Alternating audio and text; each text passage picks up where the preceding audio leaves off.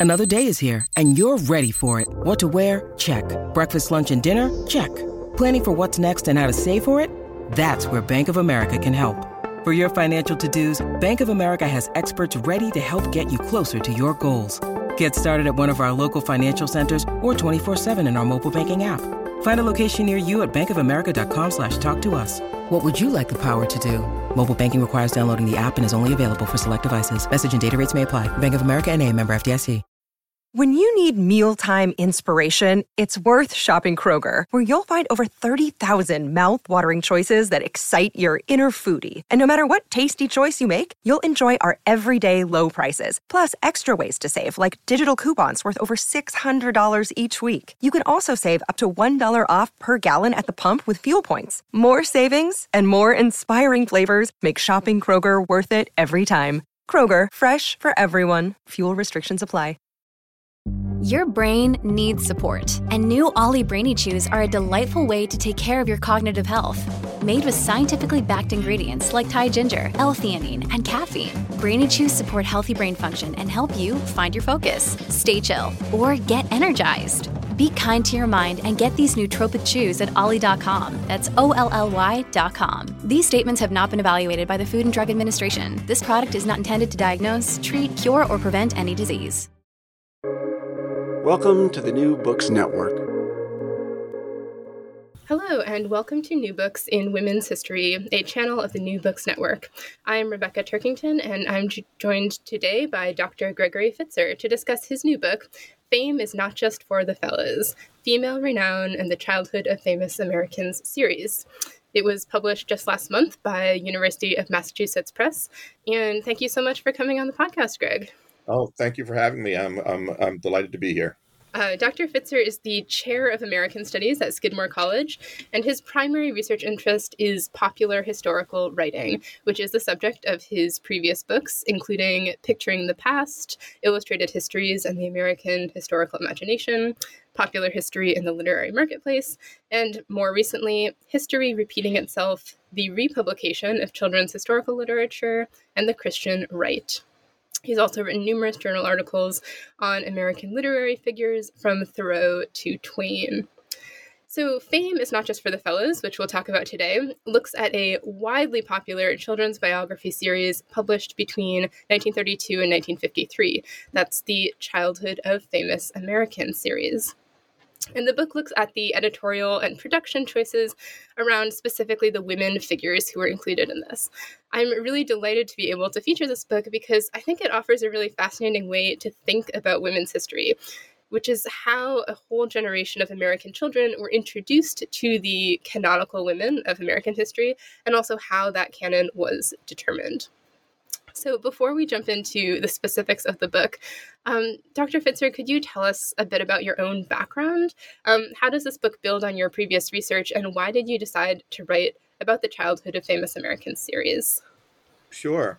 Well, as you noted, I'm a professor of American Studies uh, at Skidmore College in upstate New York, and um, my work is uh, mostly motivated by uh, you know, an interest in popular history, and in particular, trying to make a distinction between the kind of history I studied when I was younger, which is to say, a kind of stockpiling of information, learning everything you could about the facts of the past, and trying to um, uh, outsmart your uh, other historians with respect to how much you know uh, about a particular topic. But uh, as I was going through school, I began to become interested in this the, the, the distinction between history as sort of recorded fact and history as a, a kind of subjective process of active construction. So, thinking a bit about how historical memory works and the ways in which um, certain kinds of historical ideas uh, are in contestation with other ideas, and how the how the sort of battleground is worked out in venues like, in this case, a production history of books that relate to um, you know children's um, literature and so forth. So most of my research, as I say, is, is centered on that in the history of the book. Uh, and in terms of um, you know other background, um, my previous research has really been in 19th century. Uh, uh, works, but I got interested in the, the, 20th century children's literature um, by virtue of um, the previous book that you mentioned called History Repeating the Past, where I was fascinated by um, the you know particular kind of um, historical work that was being done in my own time um, in the 20th century when I was working and, and, and studying history. So, why did you decide to focus on Childhood of Famous Americans, or COFA, which we can probably refer to it as for the rest of this talk? Why is it worth studying today? Yeah, so I, um, as I mentioned in the introduction to the book, it, I really started uh, on this topic for two reasons. One, it was personal. Um, I tell the story of how, as a young boy, um, in the fifth grade of uh, Miss Hazel Rod's, uh, you know, uh, Colerain, Ohio elementary school, I was, uh, you know, sort of um, exposed to these books and, and really found them interesting and intriguing. And I, um, I also, um, you know, I think it probably comes along with a midlife crisis as well. So now, you know, I'm at a point in my career where I'm looking back and reflecting on what the inspirations for me personally were with respect to studying the past. And I started to think back to those child biographies that I had read and thought was, you know, sort of thinking about the ways in which um, they've influenced me, even as a professional historian, um, which is interesting to think about because, of course, they're written for children. And as you know, they're um, also uh, fictional biographies. And so uh, they uh, it, the the thought that that might have conditioned much of my thinking as a child and carried on into my professional life was interesting to me. the other the other thing I would mention is I was doing some research on the prior book and I happened to come across um, a file on the children um, childhood of famous Americans in the Lilly Library in, in at, at uh, Indiana University, and I just started you know looking through the file and got interested. And so sometimes when you do research it's you you you spawn other things as mm-hmm. well so. Absolutely.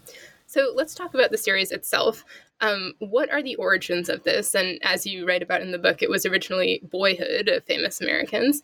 Um, what were the sort of founding principles of its um, editors yeah, so the origins of the series are really um, centered on a kind of fortuitous moment in which a um, a school teacher turned writer, but not until she was in her 60s, and she she wrote all the way up into her 90s. A woman named Augusta Stevenson sent a manuscript to Bobbs-Merrill Publishers in um, Indianapolis, and essentially uh, asked if they would consider publishing a book that dealt with the childhood of Abraham Lincoln and they were interested. It was an Indiana topic, a Midwestern topic, and Lincoln, of course, very popular uh, among children and, and adults uh, who study history. And so uh, they uh, spent a number of years sort of putting together this biography, which did very well. And eventually, over time, there was thought of companion pieces and other kinds of, you know, supporting volumes in the series. And finally, um, the the publisher of the of the uh, series, a man named David Lawrence uh, Chambers, decided that the, the, the works were popular and um, and profitable enough to go ahead and create um, an entire series. Uh, and so I did. It, wasn't as if it sprung out of uh, someone's mind, as if you know they said, "Well, I've got a con, I've got an idea for a whole series of books. They're going to treat these subjects," uh, but rather it started from that one seed, if you will, and uh, you know developed from there. And in terms of the founding principles, uh, once the series was established, the idea was to attempt to uh, write books that would interest children um, on on their level. So the feeling was that children were not learning history very well, and that part of the reason was because history deals with adult. Um, you know, most of what was being written for history, you know, uh, deals with adult events and so the idea was to create books um, that would deal with the childhood of famous Americans and therefore give other children a sense of not only how they might aspire to greatness themselves, but to see the ways in which uh, that greatness emerges, sometimes haltingly, in the childhoods of you know kids like they were. That is to say, kids that you know who were reading the books as well. So the idea was that because a lot wasn't known about um, much of the uh, many of the childhoods of these famous people, many of them, for instance, were you know 18th century people, founding fathers. The idea was that you could use fiction and in this case, that would be invented dialogue. Um, you know, sometimes um, you know um, fictional scenes. You could use fiction to tell a story um, it, that would be embellished, um, but would allow for uh, children to um, imagine and to and and to uh, in that sense again um, it was aspirational that they could imagine themselves. It's it's what what Jane Hunter refers to as fictive personalities. So that we you know children develop um, personalities and then they transfer them to historical characters and vice versa. So a lot of your book looks at behind the curtain, as it were, at Bobbs-Merrill, um, and at sort of the process of these books being written.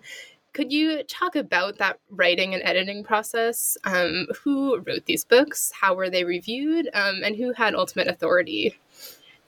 Right. Yeah. This is what really interests me most in, in the project in some ways is what I would call the production history of these works.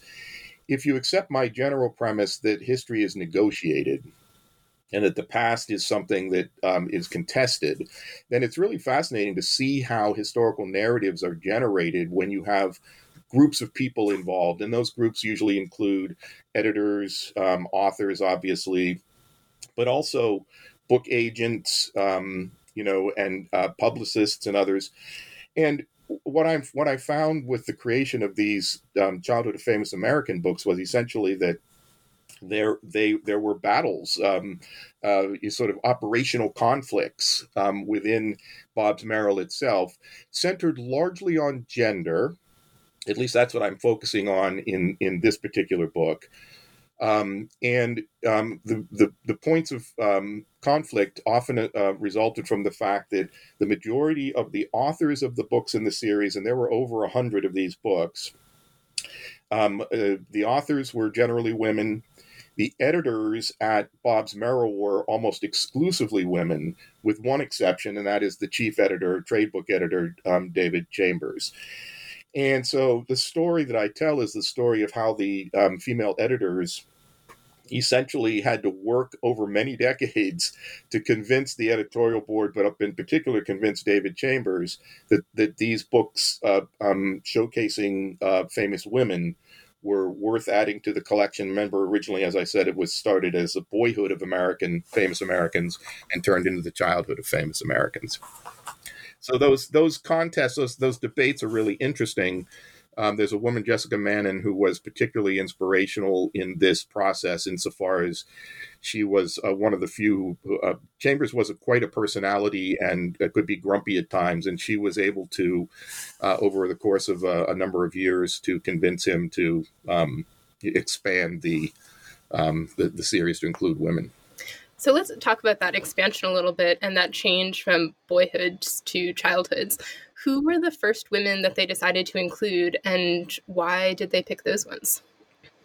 Yeah, so um, the and, and this speaks a little bit to the question of how those choices were made as well. Um, the uh, typically what would happen would be that there would the editorial board would um, make suggestions, and they chose um, at least early on the first the first of the um, the girlhoods to be discussed was that of Louisa Alcott, and she was chosen in part because Jessica Mannon, the associate editor I mentioned, had a sister named Jean Wagner who um, had been doing some copy editing work for them and some ghostwriting actually, and they asked her to consider writing a volume for the series and she happened to have a personal interest in Alcott, and so uh, she, and she was reading uh, some of Alcott's works to her own children, and they were responding to them. So she decided to to choose that topic.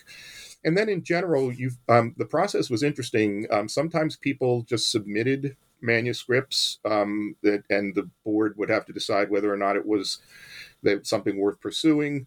At other times, the board solicited manuscripts this was particularly true for um, works by Augusta Stevenson, who uh, had written the original book on Abe Lincoln. She wrote 28 volumes for the series, um, many of which were on women, but not exclusively so. Um, and so uh, that that the, the issue of you know sort of how they chose um, the topics is a little bit um, it was a little bit sporadic. Let's put it that way. Well, before we jump into talking more specifically about some of the women that they profiled, let me ask you about sort of the overarching tensions that you see within the editorial staff. What are the traits of girlhood that they are trying to espouse? Um, and do you see contradictions between you know david chambers and his largely female editorial um, colleagues? Yeah yeah. So there you know um, of course our, our understandings of, of uh, femininity and feminism have expanded pretty broadly over the last 50 years or so. But in the mid 20th century when these books were being considered it was it was really um, it was um, there was a kind of sense that it was that these terms existed on a spectrum, and that one either would emphasize you know uh, femininity and and and try to um, convince say young readers of these books that though that was the pathway toward womanhood or uh, or feminism. And again, we're here. We're not talking here about second wave or third wave feminism. We're really thinking here about the mid. You know, we're talking these books were coming through from the 30s, 40s, and 50s. And so the the the the debates that occurred often occurred on the question of how much um, what should be emphasized about girlhood and womanhood and how much to explore the possibility of activism as a um, as a sort of leitmotif in in some of these stories. To to set the stage, um, I think um, you have to understand that in the certainly in the 19th century and into the early 20th century, there was still that stigma attached with fame and renown as it related to women. And the old adage was that women were to be, you know, in the public eye, you know, when their births were recorded in the newspapers and when their deaths occurred and the obituaries were being generated. And so the idea that women would seek, actively seek out fame and renown was something that was, um, you know, certainly um, it, our attitudes about those things have certainly changed. I noted in the first chapter of the book that, for instance, the Hall of Fame for Great Americans didn't include any women in the first um, balloting, and there were those uh, in the early part of the 20th century who were trying to rectify that a bit. Many of them um, authors and editors at um, at Bobbs-Merrill here. So the the question then was, um, to what extent would one want to create a portrait of a girlhood that would anticipate a womanhood? that was associated with issues of things like uh, the cult of domesticity, um, marriage, um, the um, in many cases, these were um, women who were considered famous by association. So, for instance, some of the early volumes include a work on Martha Washington, George Washington's wife, or Mary Todd Lincoln, Abraham Lincoln's wife. And so the idea was that you would have um, you would pr- propose that in, in, the text itself, you would see fictional scenes devised that would propose ways in which um, young girls begin on the pathway toward womanhood. So, can we talk a little bit more specifically about how that plays out in some of the volumes? I love the phrase you use about tomboy transformation, um, especially around these books on America's first ladies. How do you see, how do authors try to manage that in books on, say, Martha Washington? It's very interesting because some of these women um, or girls who were uh, featured in these books were themselves uh, depicted as tomboys in in many of these fictional scenes. Um, the idea was that they would be in in displaying tomboyish activities. They or um, they would be um, challenging traditional um, uh, visions of girlhood, and so in a lot of ways, the authors attempted to suggest that that um, women like again Mary Todd Lincoln, who who appears in in uh, her in the volume by Catherine Wilkie, she appears as a um, as a, a, a ruffian of sorts. she really she she's uh, she's certainly uh, an anti-authoritarian. She backtalks her father. Um, she's got a, a, a new step uh, mom that she meets for the first time, and she's sassing her a bit and so forth. And so, the, early on um, in these stories, you find that um, if to the extent that a rebellious girl appears, she often appears in the guise of a tomboy wants to play with the boys, wants to participate in activities that traditionally and stereotypically are associated with boyhood. What happens in the course of the story, however, is that ultimately, and most of these stories took the children up to the age of 10 or 12 or so, and then ended with a concluding chapter, which would deal with their um, lives as women. And what would happen is we would gradually see throughout the story um, a, a, a, diminution of the tomboy personality and the emergence of uh, a more traditional um, domestic um, you know depiction of womanhood. So womanhood. So you so you will have for instance um, julia ward howe uh, the poet, um, you know, being a, a, tomboy at the beginning of the book, and then we're learn we learn as we read through uh, about how marriage worked for her and the relationship she had with her husband, and the way in which the, that was characterized as his being her her knight in shining armor and so forth. And so, early on in the series, you tend to see um, more of that kind of transformation. Toward the end of the series, um, that is in the 40s and 50s, um, it's it becomes more um, the case that some of these women remain rebellious, um, not just in their tomboy characterizations, but in their radical reform activities, and so that leaves the the um, Bobbs-Merrill people with the debate, which occurs over and over again in these editorial meetings, um, about whether or not um, to emphasize that their radical agendas. Mm-hmm. Another theme I find really fascinating about this book is, as you alluded to before, these are really fictionalized, but there's still, a, as you term it, a porous membrane between fact and fiction. Um, I'd like to talk specifically about two books that are perhaps more based on myth than on historical fact, which is um, Molly Pitcher and Betsy Ross. How did the Bobbs-Merrill authors and editors deal with sort of conflicting historiographical accounts, but also the possibility that these stories never happened at all? Yeah. Yeah. So, and I, if I could just backtrack for one second, then I'll, I'll certainly address that question. I, I, I should mention that in the Lilly archives at uh, Indiana University, there are um, sort of copious there's copious correspondence between the editors and the writers, and so much of my research was based on um, uh, exchanges uh, uh, and, and, drafts of um, manuscripts, and so you know um, somebody like Augustus Stevens would submit a manuscript on a character like Molly Pitcher uh, and then uh, and then the editors would read it. They would write back and say, "Well, we can't have a Molly Pitcher who does this. We need someone who does that." And so these um, these exchanges really become part of the negotiated past. Now, in the case of Molly Pitcher and Betsy Ross, these are two women who. Um, whose girlhoods there was virtually nothing known of their girlhoods, and so much of the much of the way to um, get at their fame was to create fictional um, scenes in which um, characters in, in using invented dialogue um, anticipate you know how these two women especially had an impact on military history so they're especially interesting because women were traditionally excluded from narratives about the military and so the idea that there might be women who impacted um, military history um, is something that was attractive to some of the editors at Bobbs-Merrill.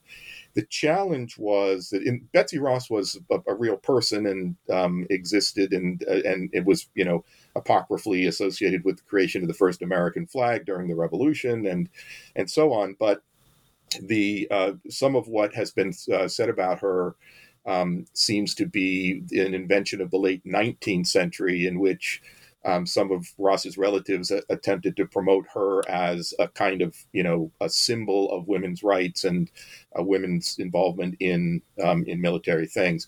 Molly Pitcher is a comp- seems to be a composite of, of two or three women, um, and there seems to, you know, Augustus Stevenson, who submitted the manuscript, seems to have thought that she was Dutch, and so the first draft of the manuscript she sent in, she has her clogging around in you know wooden shoes and um, and and and speaking of her Dutch heritage, it turns out, of course, she was Pennsylvania Dutch, which is really a perversion of the word Deutsch, which means that you know the the the family background to the extent that we even know if she's the person that is associated with the historical record was probably German rather than Dutch, and so the editors have to write Augustus Stevenson back and say we she's not from Holland. Uh, we we we have to change the narrative, and so there is these there are these ways in which fiction becomes an avenue for getting at the kind of historical figure you want, not necessarily at the kind that may have existed or not existed at all.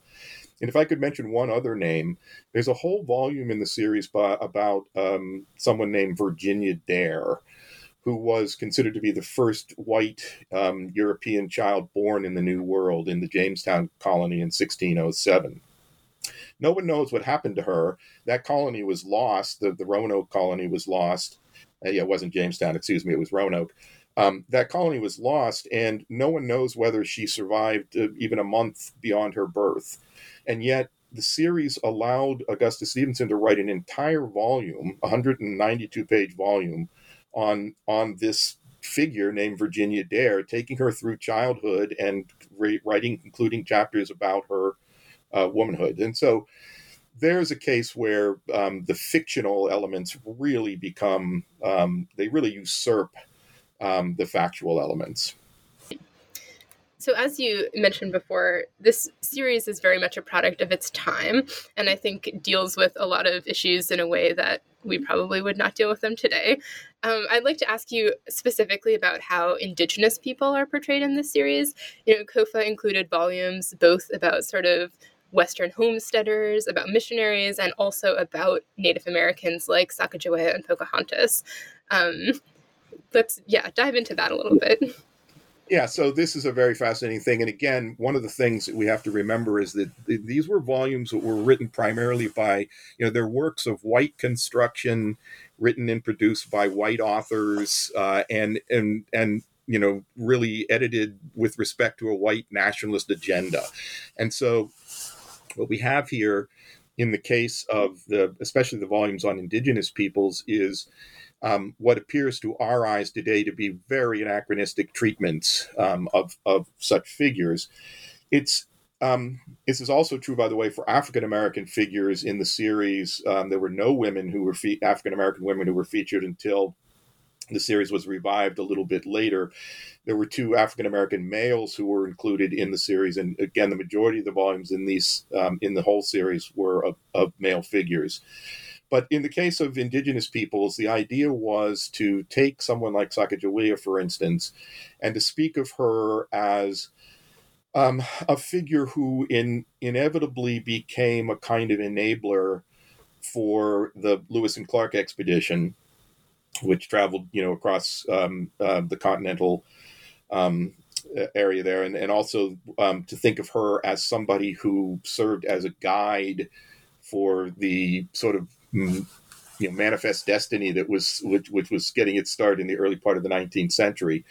And of course she's become a more controversial figure uh, especially among um, indigenous peoples um, lately who who tend to again see her as an enabler as somebody who um, you know um, worked a little too closely for uh, the expansion of, of, of white settlement but in this case, she, her story is really about, um, and she does it. Um, it's a very interesting depiction because she does come off again early on as someone who's sort of anti-authoritarian. She has a lot of arguments with her mother in the in the book about um, why she can't ride horses and boys can. She um, she's told that that that horses are a kind of uh, um, currency of the realm for uh, Native American tribes out west, and that in fact, um, you know, her her own um, future marriage will depend on how how horse worthy she is in terms of how many horses can be traded for her and so forth. And so there are ways in which we we she becomes a very sympathetic character in in these stories, but there's also especially in the conclusions, and this is true for the Pocahontas as well, conclusions that relate to um, you know the ways in which they served as reconcilers of white and Native American culture. So, staying on this idea of the series as a product of white supremacy, how do they deal with the institution of slavery throughout? Yeah, slavery was particularly touchy, um, and uh, they dealt with it in a number of ways. The the most um, uh, the earliest and I think most consistent way was to try to ignore it. So there's a lot of correspondence with David Chambers in which with the editors in which he'll say something like, um, we, we, we don't want to use the word abolition because abolition is still a fighting word in the South. Um, or we don't want to alert people to the abuses, the abusers who were uh, at the center of the slave system, uh, but rather we want to deflect some of that and speak of the of the international slavery and and the ways in which it was the system and not individual people who were responsible for its horrors. And so, for instance, in the there's a one of the volumes is on Harriet Beecher Stowe, who wrote Uncle Tom's Cabin, and the author, um, you know, created a fictional scene in which um, a young Harriet, um, Hattie as she's called, goes um, to the South and and sees uh, some instances of how slave um, operations uh, work, and she is horrified by one um, particular depiction, which is uh, sort of considered parallel to that of Simon Legree in the Uncle Tom's Cabin. And uh, so the author um, wrote a, um, a draft of the of the book in which um, she claimed that uh, Stowe was inspired to write that novel by virtue of this trip as a girl, which of course was not a documented trip.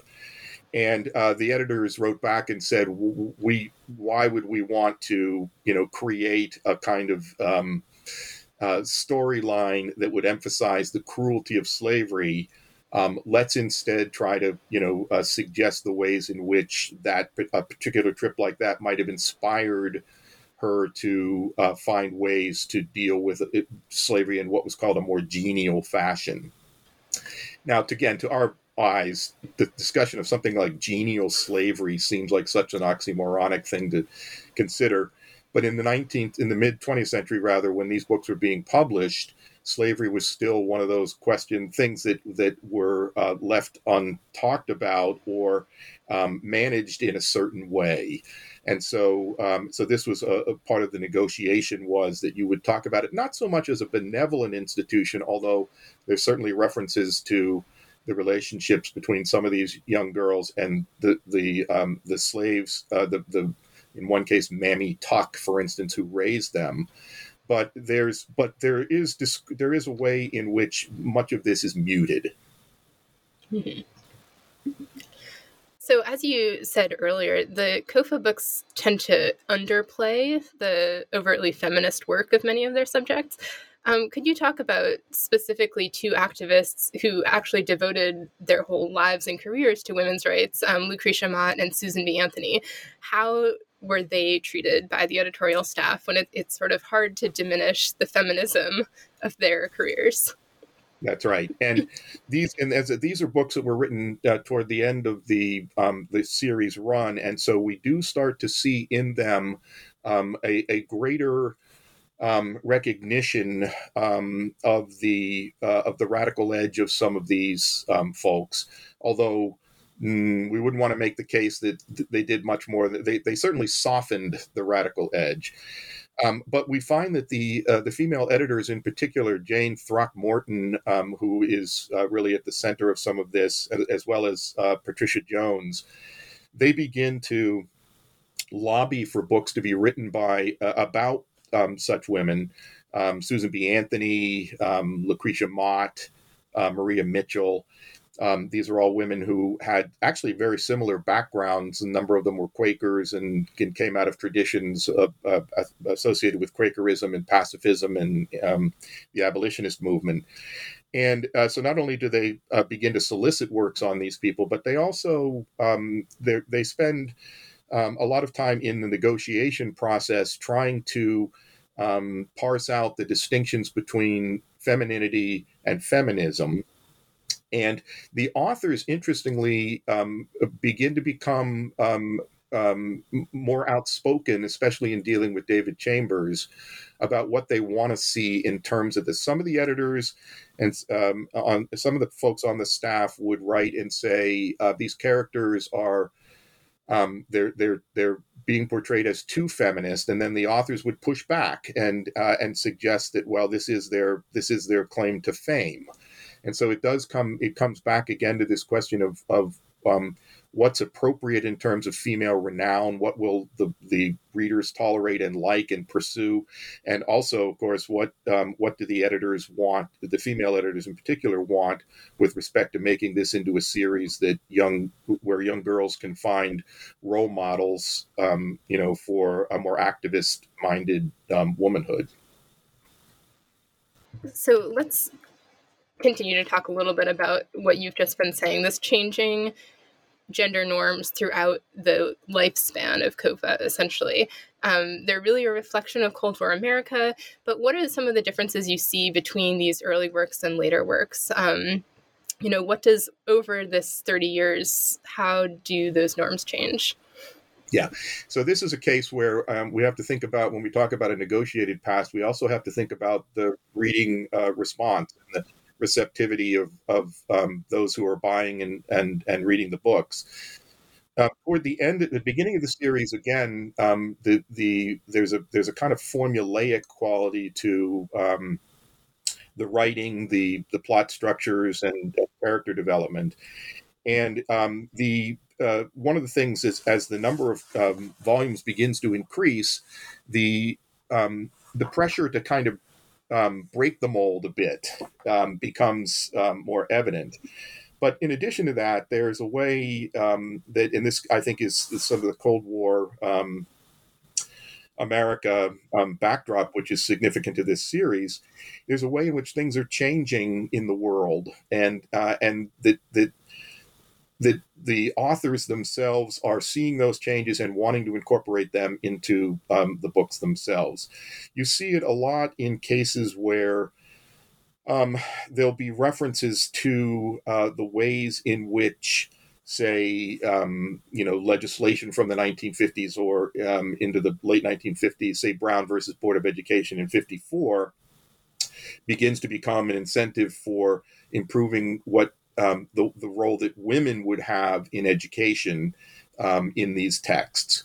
So in a lot of cases, there there in the latter in the latter case, there are instances in which, say, um, individual characters like Maria Mitchell uh, gain uh, some of their um, this part of the story uh, is is it devolves around evolves around this question of um, how do they best the boys in school, um, or there, there are instances in which um, you know the, the, the Cold War requires um, that the, the that the Bobbs-Merrill demonstrate its anti-communism because that was of, of course raging in the um, in the 1950s, but in which authors uh, you know push back and suggest that um, just because someone is uh, uh just because an, uh, a woman is radical she's not a communist. And so we see um, we see this in the especially in the editorial correspondence.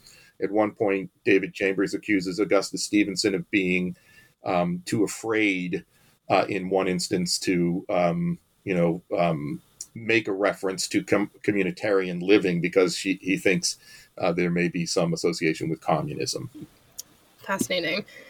Um, let me ask you a little bit more, actually. You just mentioned the reception of these books by their readers, and I haven't actually asked you about that yet. What was the reception of this book by the kids who are reading them and by the teachers and the librarians who were buying them? Yeah, one of the fun things about doing the research on this was to try and figure that out. And of course, it's you know, audience receptivity and and um, response is a difficult thing to sometimes measure. But there's actually some pretty good sources for this. First of all. Um, you, you begin to see the expansion of in this period of children's librarians and children and journals associated with you know Horn Book and others associated with um, children's literature and so you do get there's a there are a fair number of instances in which stu- uh, children are actually asked about their response to particular books that they've read. In the Bobbs-Merrill collection at in uh, at the Lilly Library in Indiana University, there are testimonials from children that the the press collected uh, or the the firm collected. Now, of course, those are mostly positive and you know used for for uh, promotional materials and things.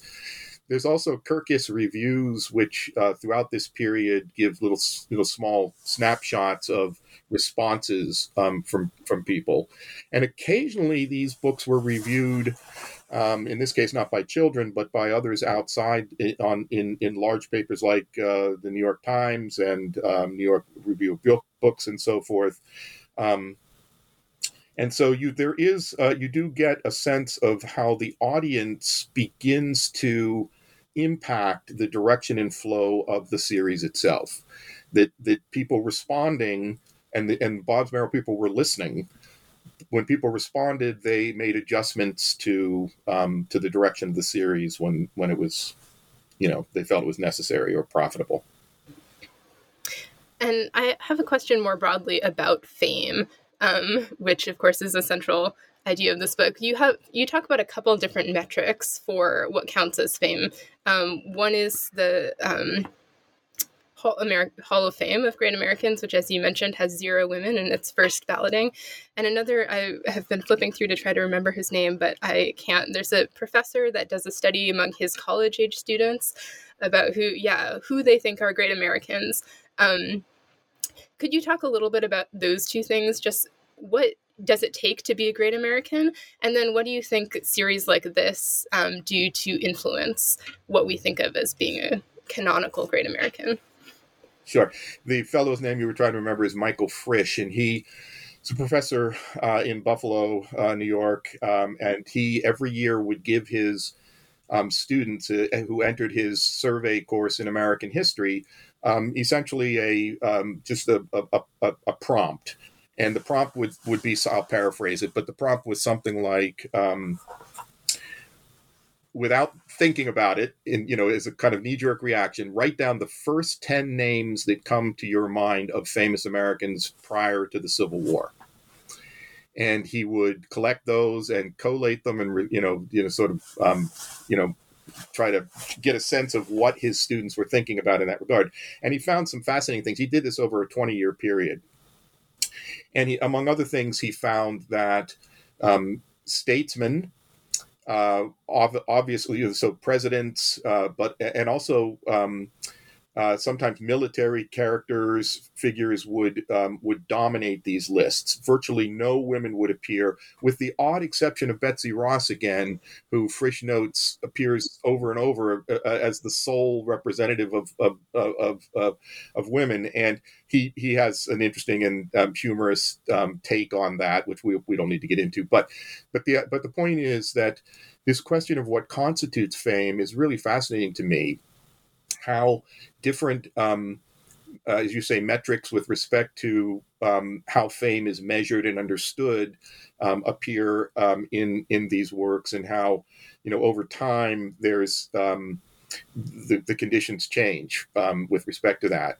There have been follow up studies done on the Frisch study where um, they've asked um, roughly similar kinds of students, and what they find now is, of course, that um, it, that women of color, um, men of color, um, uh, leaders in um, you know sports areas, um, in other you know, sort of you know venues beyond politics appear on these lists. Uh, musicians um, and others, and so there's a there's a broadening. Um, of, of people's perspectives on you know what's fame. The other thing to keep in mind is, and I write about this, but I, am I'm, I'm largely citing Daniel Boorstin, the historian, is the distinction that needed to be made between celebrity and fame. That that um, the the feeling among people in the in the Bobbs Merrill editorial office was that if you're going to put forward someone um, who you'd like to see included in a series on famous Americans, that person has to have been dead for a while, um, has to have established a certain um, historiographic reputation, um, and has withstood the test of time, as it were. So, towards the end of your book, you write about this sort of renaissance of the COFA series. Many of these books end up being republished in the 1990s and 2000s um, with seemingly only minor revisions. Could you talk a little bit about the process of revising these for a you know Y2K audience and also what was the reception to the new editions? Yeah. So that um, the Bobbs Merrill Company actually went out of business in 1985. It was a, um, I recount in the book the sort of longer version of what happened, but the the the um, the series, the Childhood Famous American series, was sold off to Simon and Schuster, and they they they reproduced some of the books. But in the, uh, I think you're referring to the late 90s, um, um, uh, a woman named Florrie Kichler put out a series of books, uh, re- reprinted uh, a series of these books in what became known as the Young Patriot series. And um, what she did, a little like me, she was motivated by her own childhood experience with these books. She had she um, contracted scarlet fever as a child, and she was in she was bedridden for a number of months. And so her she had an aunt who brought her these books, and she read them and absorbed them and loved them. And then, you know, forty years later, wondered why kids weren't being exposed to this kind of literature. And so she republished them with minor changes, um, as you point out. There were some changes made, but um, the um, the idea was that, um, and this is, I think, you know, we see this in in in a lot of 21st century, um, you know, discussions about children's literature. The feeling on the part of some was that these books were obsolete, uh, out of date, um, you know, um, just too much product of the Cold War, uh, mid 20th century Cold War, and not enough insight into other, you know, other changing cultural priorities. Um, but others, um, others responded very positively to them. Um, the, the title Young Patriot series became, for some of them, a rallying cry, a kind of, especially in the post 9 11 era, where, um, you know, the, these ideas of um, demonstrating one's patriotism seemed especially relevant. Um, that some of them rallied to these books for that reason. The editor, uh, Kichler, suggested that that was not her incentive. She wasn't trying to turn this into some sort of Patriot Act, um, you know, supplement but rather that she was simply trying to um, give children a sense that um, that boyhoods and girlhoods mattered um, if one aspired to be famous, and that that it was important to understand that kids weren't aren't you know famous people aren't born famous. Right? They, they, well, in some cases they are, I suppose, maybe royalty, but the uh, but they're in many cases they they have to um, uh, you know overcome obstacles, they face challenges, they transform themselves, and then on the back end, they become famous. Well, my last question is maybe an unfair one since you just published this book, but what are you working on now and what's next for you? Not unfair, and and I'm uh, I'm glad to be able to say that I'm actually about to. Well, I'm probably tomorrow sending in the final copy to the to UMass Press. Um, I'm put I'm uh, doing a version of this on um, on male renown. so so I've got a it's a it's a book called From Boys to Men the boy problem in the childhood of famous American series. And so, if you're interested in what you've seen here with regard to the the um, the volumes on girlhood, um, uh, you'll get more of the same with respect to the volumes on boyhood. The theme is slightly different, of course, because the uh, the, the contestation is different. The, the battles between the editors and the um, and the chief editor um, center uh, more on the concept of masculinity and what we might call the masculine mystique. Mm-hmm. Well, that sounds fascinating, and I will look forward to it. All right, very um, good. Greg, thank you so much for coming on the podcast today. It's really been a pleasure to talk. No, no problem. Thank you for having me. I really appreciate it. Um, I am Rebecca Turkington. You've been listening to New Books in Women's History, a channel of the New Books Network, where we've just discussed Gregory Pfitzer's new book, Fame is Not Just for the Fellas Female Renown and the Childhood of Famous Americans series, a 2022 release from University of Massachusetts Press.